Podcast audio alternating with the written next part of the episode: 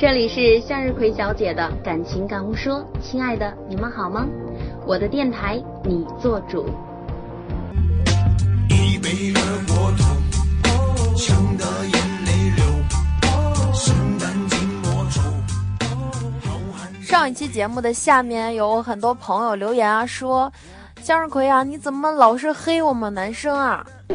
其实我木有黑你们，因为我只是说了。男人当中的一个小群体，那就是坏男人。今天我要说另外一个群体了，就是男士当中的高情商群体。什么样的男生才是真正的高情商呢？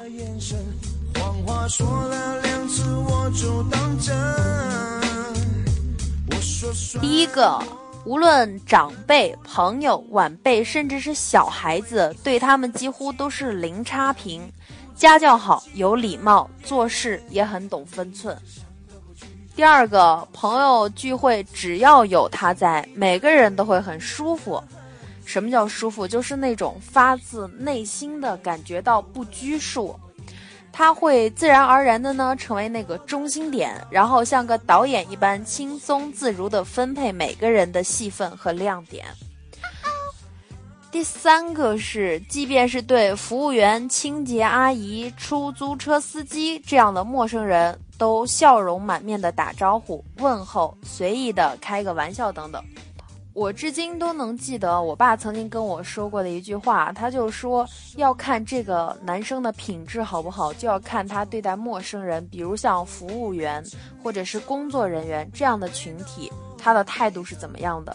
如果他对待一个陌生人都很有礼貌的话，在我们生活当中，不是类似于高高在上的这样的一个群体，他们都能用一种很温柔、很温婉的语气去和他们交流，那说明这个人的品行一定不差。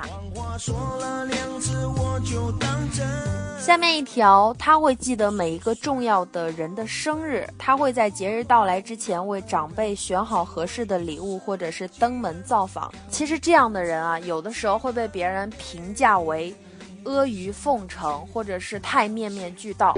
其实并不是这样的，因为他能够记得每一个重要的人的生日，说明这样的男人很细心。下一条，任何朋友只要有情感问题或陷入悲观中，只要找他聊天，就会耐心的倾听和开导。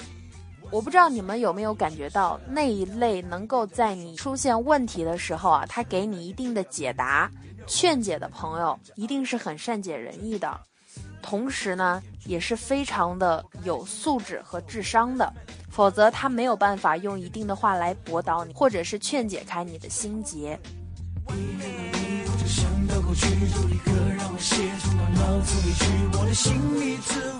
下一个能成为他的女朋友，觉得很幸运也很幸福。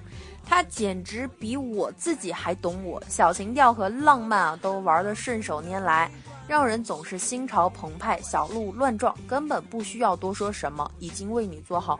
这条其实特别难，因为很多男生能做到其他的几点的时候啊，但是他有可能是个闷葫芦。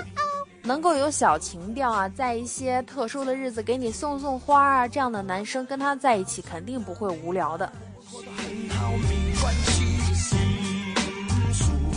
每天进步一点点，说到做到，不是光说不做，行动力是成功的保证。作为一个男朋友的话，他是要给他女朋友仰望的；作为一个儿子，他肯定是要给他父母依靠的。作为一个父亲的话，他肯定是要给他的孩子以榜样的，所以他怎么能每天不进步一点点呢？怎么能不说到做到呢？呃，最后一条，他不会逼迫自己身边的人，也不会为了实现自己的某种目的去闹性子。其实情商高呢，就是为了实现自己的某种目的，去采取哄或者是诱导的措施来达到。这种哄或者是诱导呢，让别人不反感，同时呢，自己的意愿也做成了。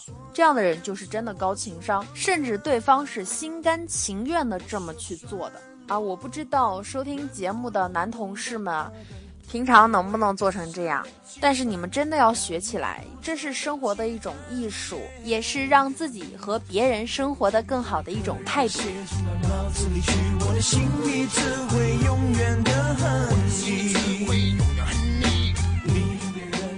我这里下了瓢泼大雨，你那里呢？嗯，今天晚上送一首非常好听的《蝴蝶泉边》给我的某位听友啊，希望所有的你们都能够开开心心，然后有一个像在蝴蝶泉边一样的美丽心情。各位晚安。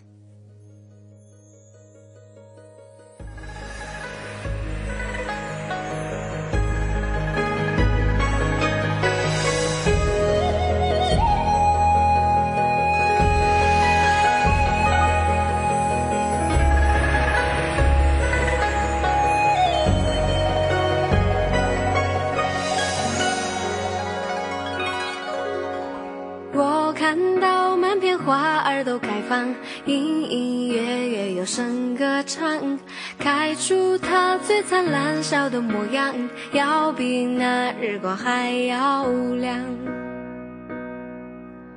荡漾着清澈流水的泉啊，多么美丽的小小村庄。我看到淡淡飘动的云儿，映在花衣上。我唱着妈妈唱着的歌谣，牡丹儿绣在金边上。我哼着爸爸哼过的曲调，绿绿的草原上牧牛羊，环绕着山都银质的蝶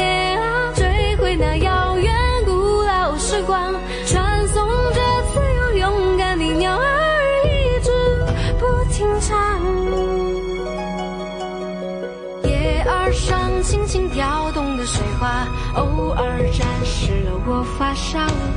阳光下那么奇妙的小小人间变模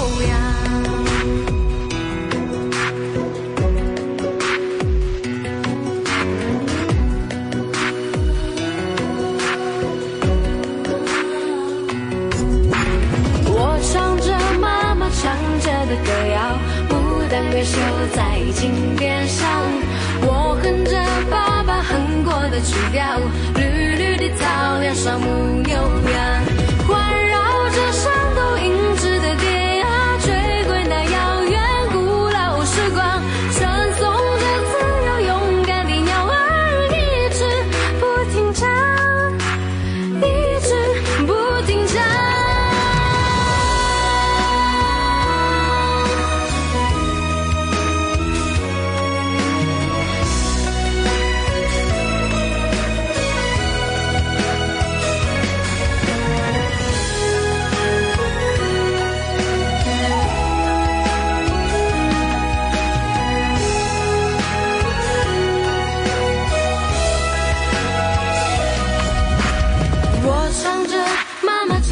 的歌谣牡丹儿绣在金边上，我哼着爸爸哼过的曲调，绿绿的草原上牧牛羊，环绕着山都银质的天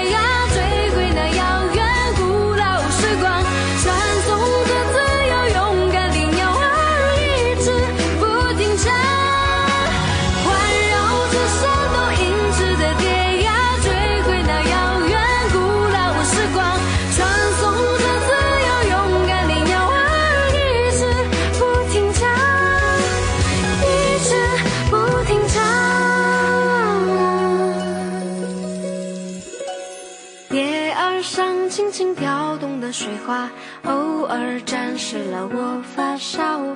阳光下那么奇妙的小小人间别模样。